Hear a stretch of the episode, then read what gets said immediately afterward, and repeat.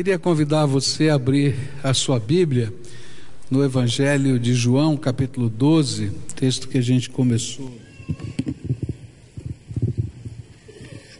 a meditar semana passada, e continuar a meditação que ali iniciamos. Semana passada a gente começou a estudar esse texto quando Jesus recebeu um pedido através dos seus discípulos, não é? Filipe e André, de um grupo de gregos que queriam ver Jesus.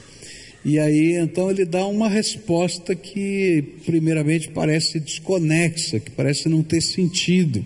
E aí nós começamos a aprender que através dessa resposta ou das respostas que Jesus vai dando, existem algumas lições sobre o que significa de fato a gente ter um compromisso com Jesus.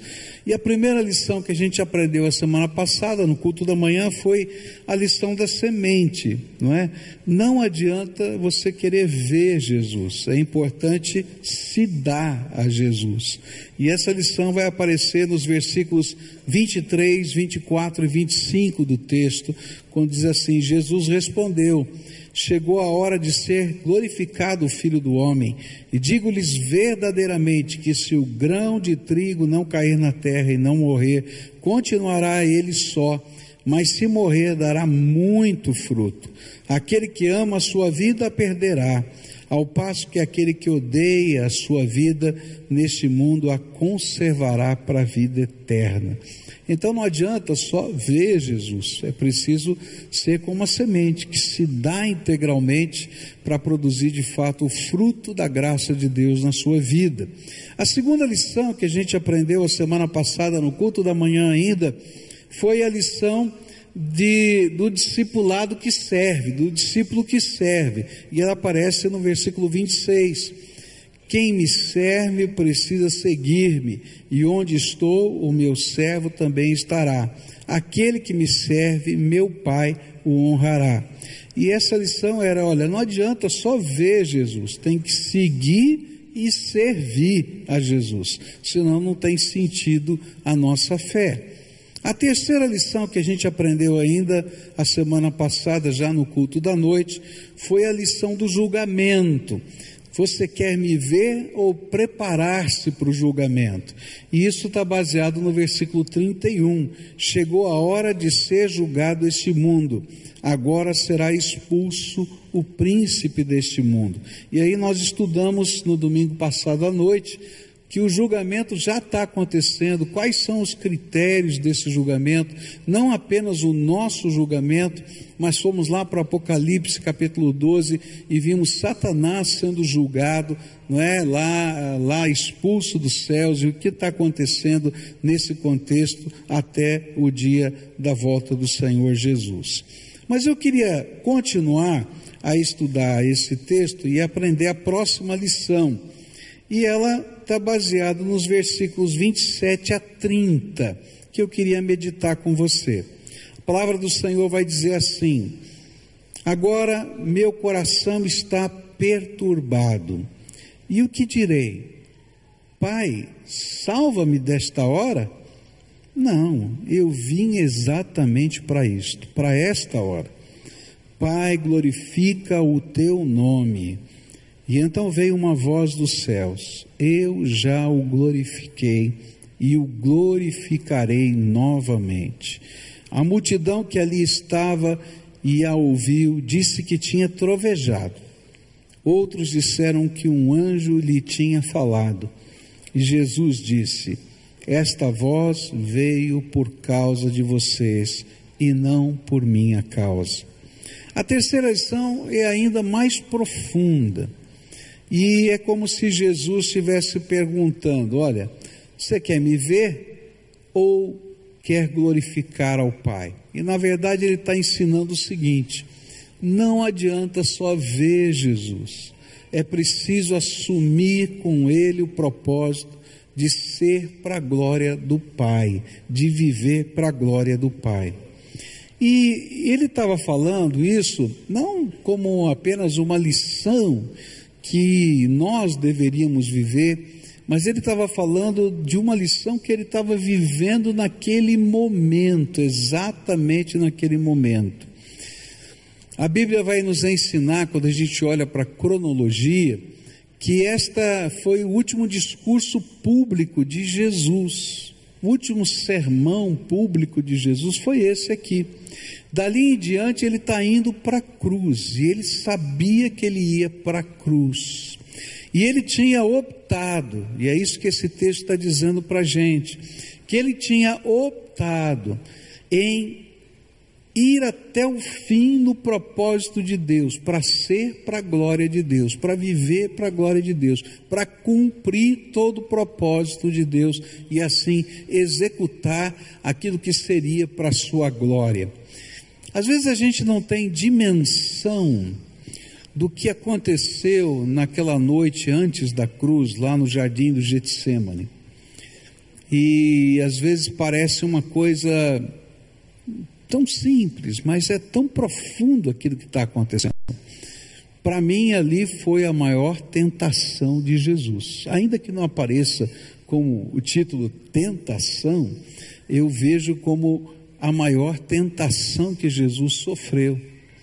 Você pode imaginar a cena, se você estivesse indo para um momento muito decisivo da sua vida, e você tivesse que se apresentar ou num julgamento, ou num médico, ou numa cirurgia, não sei o quê, e você leva um grupo de intercessores junto com você. Foi isso que Jesus fez lá no jardim. Ele levou um grupo de intercessores. E ele diz, olha, vocês não podem entrar lá comigo, que agora tem uma conversa séria com o Pai. E aí ele deixa os intercessores orando. Quando ele volta, o que ele encontra? Todo mundo dormindo, né? E eu fico imaginando Jesus dizendo, que bando de intercessor é esse, né? Mas ali naquela reunião íntima que ele estava tendo com o Pai, estava acontecendo a maior luta do seu coração. Ele já sabia tudo o que ia acontecer. Ele já tinha visto, através da revelação, da sua presciência, todos os fatos da cruz, um por um. Não tinha nada escondido. Ele conhecia os detalhes, todos os detalhes, todos. E ali naquele momento, quando ele se apresenta diante do Pai, está havendo uma luta, que aqui no Evangelho de João ele está colocando como perturbação da alma. Ninguém quer sofrer, nem Jesus. É isso que está lá.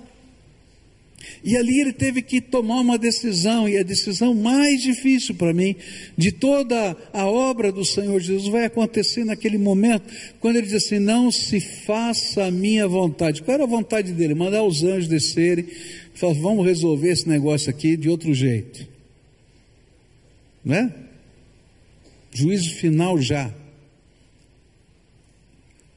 Mas não se faça a minha vontade, mas a tua, Senhor. E é interessante, porque quando a gente vai passar por algumas coisas que são tão fortes na nossa vida, e que a gente tem que tomar decisões fortes e assim por diante, eu não sei você, mas eu preciso repetir várias vezes para mim mesmo essas coisas, para ir preparando o meu coração, não é? Então eu estou vendo que eu estou ficando velho, né? Já dá para ver aqui, né? A gente olha no espelho, assim vê, né?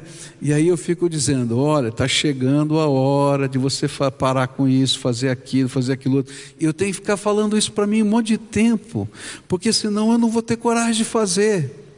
E eu sinto que aqui é o que está acontecendo. Jesus estava dizendo, Pai, glorifica o teu nome. E sabe o que ele estava dizendo com isso? Olha, eu estou aqui até o fim. Esse é um negócio. E aí ele ouve a voz do céu, já glorifiquei e glorificarei. Nesse contexto, Jesus está ensinando que não adianta só ver, é preciso algo mais, se comprometer com a glória de Deus. E o que Jesus queria ensinar com esse compromisso com a glória de Deus? Compromisso de Jesus com a glória do Pai era algo que envolvia vida e morte, e era algo que não tinha volta. O compromisso que Jesus espera que seja para a glória do Pai na tua vida é um compromisso que não tem volta, definitivo, total. Na história do Texas, a gente vai lembrar de um fato em que o general Houston, numa batalha decisiva com os soldados mexicanos, ele manda um ajudante de ordens dele, depois que toda a sua tropa atravessa o rio, queimar a ponte. E quando a ponte está pegando fogo, os oficiais se reúnem do lado do general e diz: fomos sabotados. Nosso caminho de fuga foi queimado. E aí o general vai dizer para os seus oficiais: olha, não fomos sabotados, fui eu que mandei queimar a ponte, porque ou vencemos, não tem outro caminho para nós. É interessante que na vida cristã é a mesma coisa que acontece. Se eu deixar um caminho de saída, de volta, das decisões que Deus espera de mim, então eu sempre vou cair no pecado e vou namorar com o mundo. E o que Deus quer é que a nossa vida seja para a glória dele, de tal maneira que nós possamos queimar as pontes com decisões que não sejam mudadas no compromisso que temos com o Senhor. A gente vai ver o mesmo exemplo disso acontecendo com Eliseu, lá na Bíblia. Eliseu toma uma decisão de romper com as possibilidades de volta. Quando Elias passa e joga a capa sobre ele e o convida para ser profeta, diz: olha, Deus está te chamando, você vai ser profeta. Ele tinha que tomar uma decisão que não tinha volta, e ele tem consciência disso, e talvez, por conhecer o seu próprio coração, ele pega as juntas de bois que ele tinha para arar a sua terra, faz um baita de um churrasco de despedida e usa os arados que essas juntas de bois puxavam como lenha para dizer: não tem volta, daqui para frente eu sou profeta de Deus. Sabe, uma das áreas da minha vida que Deus tem que trabalhar muito comigo é essa área de queimar as pontes para ter compromissos exclusivos, totais, irrevogáveis, definitivos com Deus. Eu já disse para você que eu sou aquele tipo de pessoa que gosta de ter o plano A, o B, o C, o D, o E, o F. Cuidado que eu vou achar um G, né? Esse é o meu jeito de ser. E em alguns momentos Deus até tolera isso na minha vida, mas há momentos na minha vida que Deus diz assim: só tem um plano, sou eu, acabou, chega. Ou você confia ou não confia, ou você se entrega ou não se entrega. E são nesses momentos decisivos que de fato eu cresço. E são nesses momentos decisivos que eu vejo a glória de Deus sobre a minha vida. Eu quero dizer para você que há momentos na nossa vida que o Espírito Santo vai colocar você em confronto com o projeto dele, com o plano dele.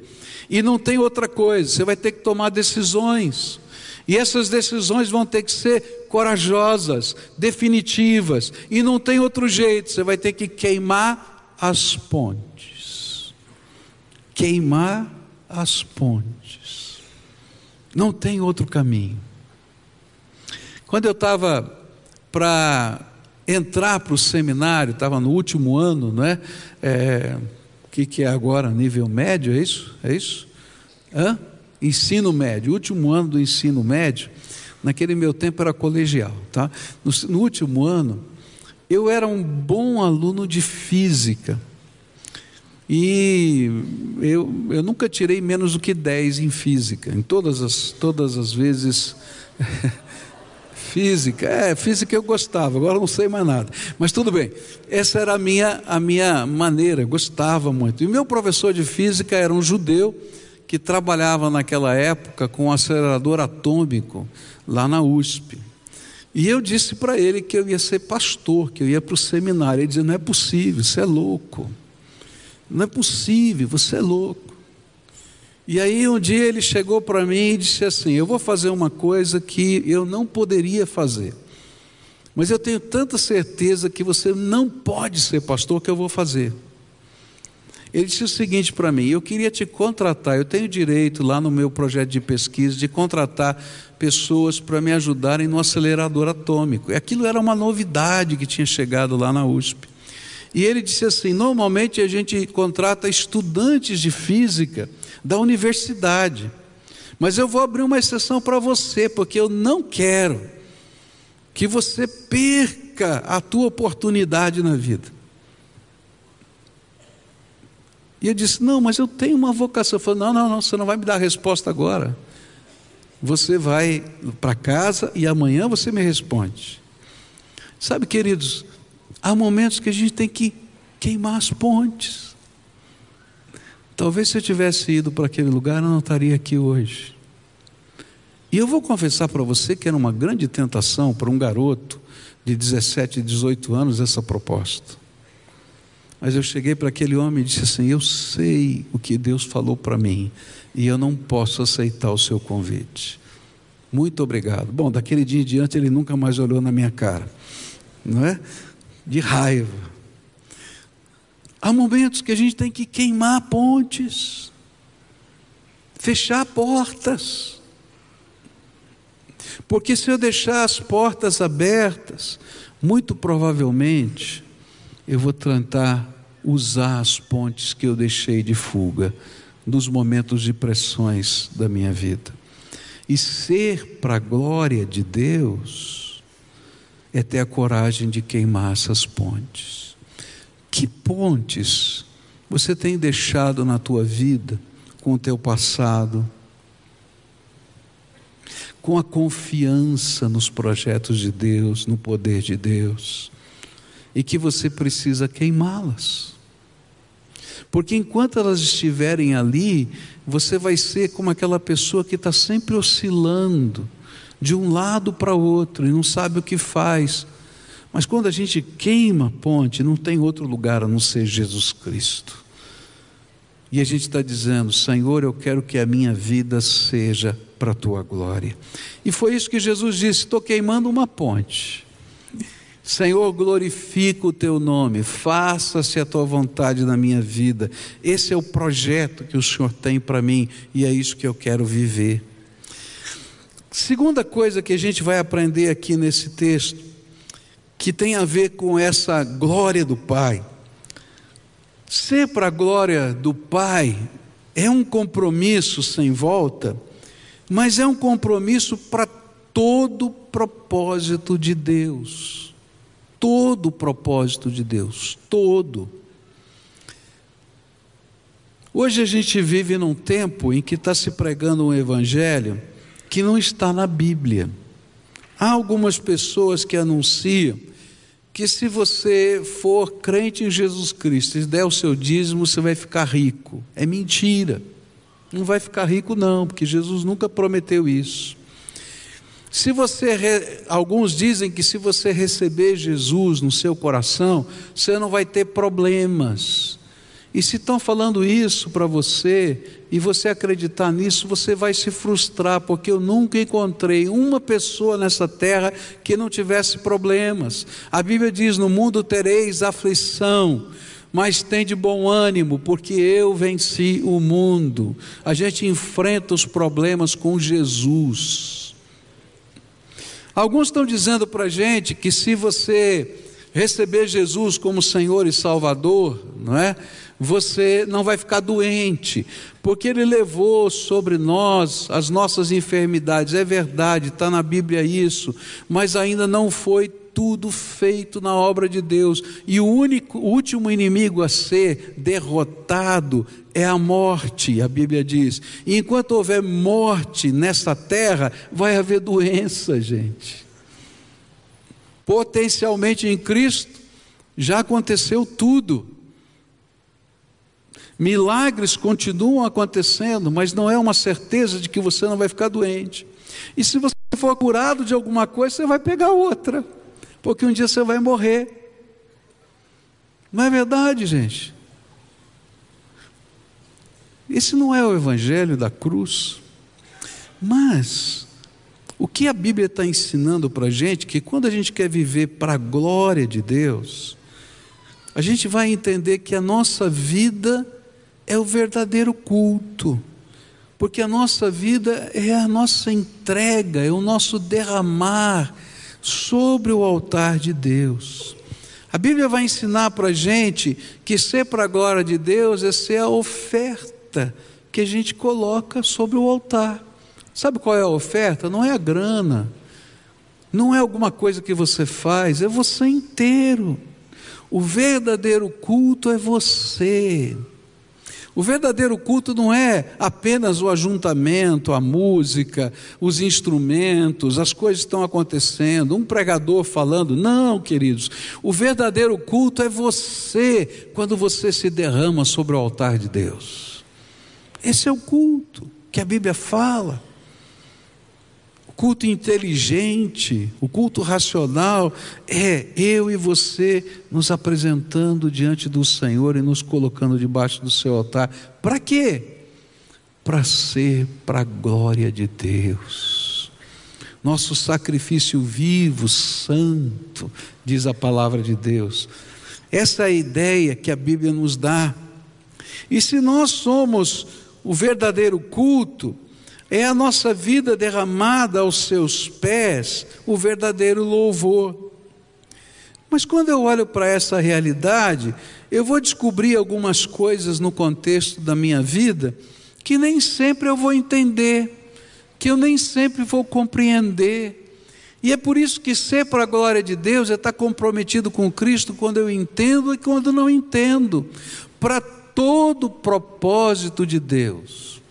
Há algumas coisas na Bíblia que eu acho estranhas, tá? Eu vou citar uma delas. Por exemplo, a gente vai encontrar lá no segundo livro de Coríntios, o apóstolo Paulo dizendo que ele teve uma visão celestial maravilhosa, que ele foi levado ao terceiro céu. Você lembra disso? Ele foi lá, capítulo 12, se não me falha a memória, foi levado ao terceiro céu, teve uma visão gloriosa das coisas lá do paraíso, de tudo que Deus, do séquito de Deus, do trono de Deus. E aí, de repente, naquele mesmo texto vem um negócio super estranho, que para que ele não se orgulhasse, você lembra disso? Foi-lhe enviado um espinho na carne. Bom, alguns dizem que esse espinho na carne era a sua enfermidade dos olhos, e que ele havia orado 3 vezes para que o Senhor tirasse esse espinho na carne, não é verdade? E o que foi dito para ele? A minha graça te basta, o meu poder se aperfeiçoa na tua fraqueza. Esse é um texto complicado. A gente podia dizer assim: Deus, não te pedi para o Senhor me mostrar o terceiro céu. Não é verdade? Fala a verdade.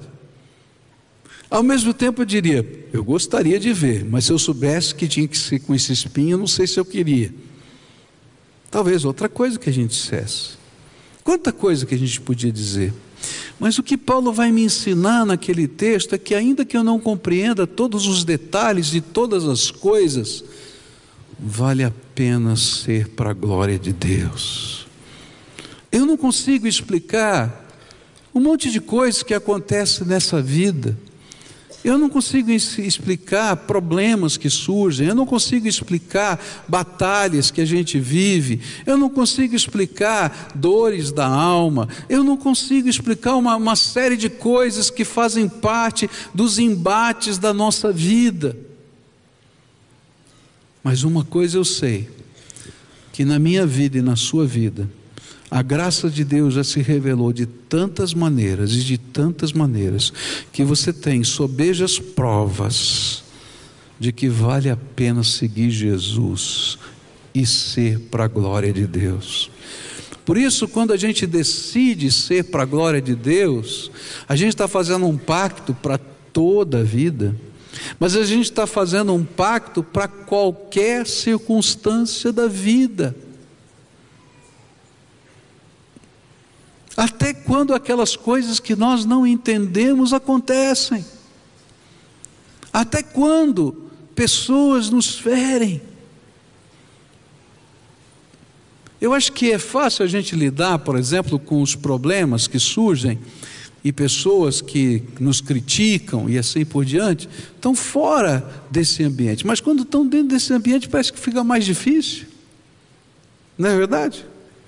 Mas não importa o que esteja acontecendo, eu quero ser para a glória de Deus. E o que a Bíblia está ensinando para a gente, que não adianta ver o que Jesus está fazendo, assistir os cultos, ou assistir a religiosidade passando diante de nós. É preciso que a gente queime as pontes e diga: Senhor, eu tenho um pacto de vida por toda a vida e para toda e qualquer circunstância nessa vida. E isso é verdadeira vida cristã. Terceira e última coisa que eu queria dividir com vocês nessa manhã. É interessante que quando Jesus falou isso, aconteceu um milagre. O milagre foi uma voz que veio do céu, audível, não uma voz na mente, audível, você podia ouvir, e essa voz todos ouviram, e essa voz do céu dizia assim: glorifiquei e ainda glorificarei. E Jesus disse que essa voz foi dita do céu, não por causa dele, mas para que aqueles que estavam ali pudessem ter percepção de quem era Jesus, o que ele veio fazer e assim por diante. Muito bem, mas o que aconteceu diante dessa voz? A Bíblia diz que alguns ouviram e creram e disseram: olha, um anjo do céu está falando e está revelando alguma coisa aqui para ele. Mas havia um grupo no meio da multidão que era cético, e os céticos não conseguiam entender que era uma voz do céu, e então logo acharam uma explicação, como qualquer cético vai fazer, e a explicação foi: não foi voz, foi um trovão. Está lá, está na Bíblia isso. E sabe o que é que isso nos ensina, e o que é que Jesus está tentando nos ensinar? É que esse compromisso para a glória de Deus nem sempre será compreendido, mesmo quando sinais dos céus ocorrem, nem sempre vai ser compreendido. Olha, se você está esperando que optar pela glória de Deus vai lhe dar o aplauso das pessoas, você vai se frustrar, porque alguns talvez aplaudam, mas muitos talvez vão criticar você, e vão chamar você de fanático, e vão chamar você de alguém que está perdendo a oportunidade da vida, que não está sabendo viver a vida. E isso aconteceu com Cristo, imagina com a gente. E como eu falei há pouco, às vezes isso é mais ou menos fácil da gente lidar quando a gente pega um incrédulo falando disso. E a gente pensa que às vezes no meio cristão isso não vai acontecer, que essa falta desse reconhecimento da ação de Deus não vai acontecer no meio da gente aqui. Mas eu quero dizer para você que se isso aconteceu com Jesus, através da boca de Pedro, pode acontecer com você. Você lembra? Jesus estava pregando e Pedro chega para ele e diz assim: ó, Jesus, você precisa mudar o sermão. Esse negócio de morrer não dá ibope, não funciona. O senhor faz aí umas novas multiplicações de pão aí, faz uns milagrezinhos de cura, pega mais um cego para curar, mas aí vai bombar o seu ministério. Ele falou alguma coisa errada? Do ponto de vista humano ele estava certíssimo, mas olha só, Jesus olhou para ele e disse o quê? Sai daqui, Satanás. Pedro, hein? Sai daqui, Satanás, porque você não está pensando como Deus pensa, mas como os homens pensam. Ora, se Pedro pôde ser usado por Satanás sem querer e sem perceber com Jesus, será que não podem se levantar pessoas sem querer e sem perceber, que falem coisas que possam nos magoar e nos tocar profundamente? E quando isso acontece, o inimigo tem um propósito, o propósito de que a gente abandone a glória de Deus e a gente use as pontes que a gente deixou para trás. Querido, essa não é a hora de a gente abandonar a glória de Deus, é hora de dizer: eu sei em quem eu tenho crido, e eu sei que Ele é poderoso, e Ele está agindo na minha vida, e eu tenho certeza dos propósitos dEle para mim. E a gente confirma a nossa fé e o nosso pacto com a glória de Deus. Eu conheço muito crente magoado, e eu vou dizer, sabe, querido, você tem toda a razão de ter a dor na sua alma, porque de fato aconteceu tudo isso. Agora eu quero dizer para você, ficar assim é o que o diabo quer. Agora você dizer: vou continuar na glória de Deus, é o que o Espírito de Deus quer. E essa é a coragem que a gente tem que ter, de ser para a glória de Deus em toda e qualquer circunstância, inclusive quando as pessoas não entendem o que a gente está vivendo, o que a gente está fazendo. Meus irmãos, já apanhei tanto nessa vida, já apanhei tanto, já me criticaram tanto, já falaram tanto, já fui tremendamente amado, mas fui tremendamente odiado. Agora o que eu preciso ter é certeza e convicção do que Deus quer de mim. Por isso o apóstolo Paulo vai falar lá no segundo livro de Coríntios, se você ler essa carta inteira, você vai ver que ele vai deixar claro: olha, quem me julga é o Senhor, e eu quero estar debaixo daquele critério que Deus colocou para a minha vida. Não é que a gente não tenha autocrítica, a gente não queira ouvir, mas tem alguém que fala mais alto, que tem autoridade maior. E eu não estou aqui para receber o aplauso, eu estou aqui dos outros, eu estou aqui para que o meu Senhor possa dizer: olha, gostei, continua assim. E aí ele vai poder dizer: glorifiquei e ainda glorificarei. O que a Bíblia está dizendo para a gente é que não adianta só ver Jesus, conhecer Jesus, ouvir falar de Jesus, é preciso ter um pacto com Ele, que não tem volta, que a gente tenha coragem de queimar as pontes. É preciso que esse pacto, ele possa estar vivo, quando eu posso explicar o que está acontecendo, ou quando eu não posso explicar, quando as coisas são boas, ou quando as coisas são ruins. Porque eu sei que ainda que eu não tenha explicação para o que está acontecendo, que o meu Deus me ama e tem um plano para a minha vida e não mudou o seu coração. E aí, eu não vou esperar o aplauso das pessoas, eu vou querer servir e ser para a glória de Deus. Nessa manhã nós vamos celebrar a ceia do Senhor. E eu queria convidar os diáconos a me ajudarem a se aproximarem aqui para poderem me ajudar a distribuir esses elementos. Mas eu queria dizer para você que esse memorial que foi instituído por Jesus, ele representou a consumação do que foi dito aqui. Quando ele disse, glorifica o teu nome, Pai, ele estava falando da cruz.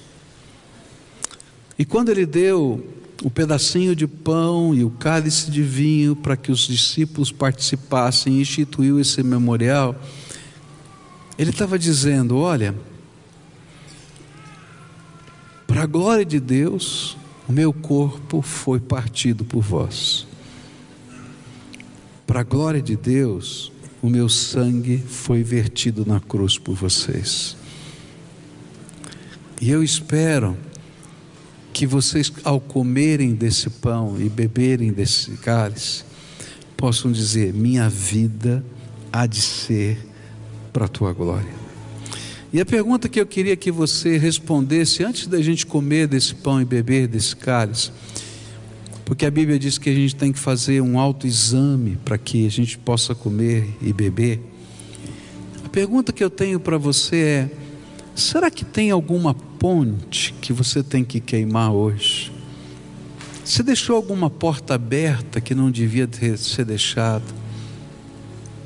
Você vai dizer, pastor, uma porta não, mas eu deixei uma janelinha. Está na hora. Não tem volta, é só Jesus. É só Jesus. Então está na hora de você entregar. Tem alguma dor que está no teu coração, que está te impedindo de viver aquilo que Deus quer que você viva? Coloca essa dor como oferenda no altar de Deus. Coloca essa dor como oferenda no altar de Deus. Porque só tem sentido se for para a glória de Deus.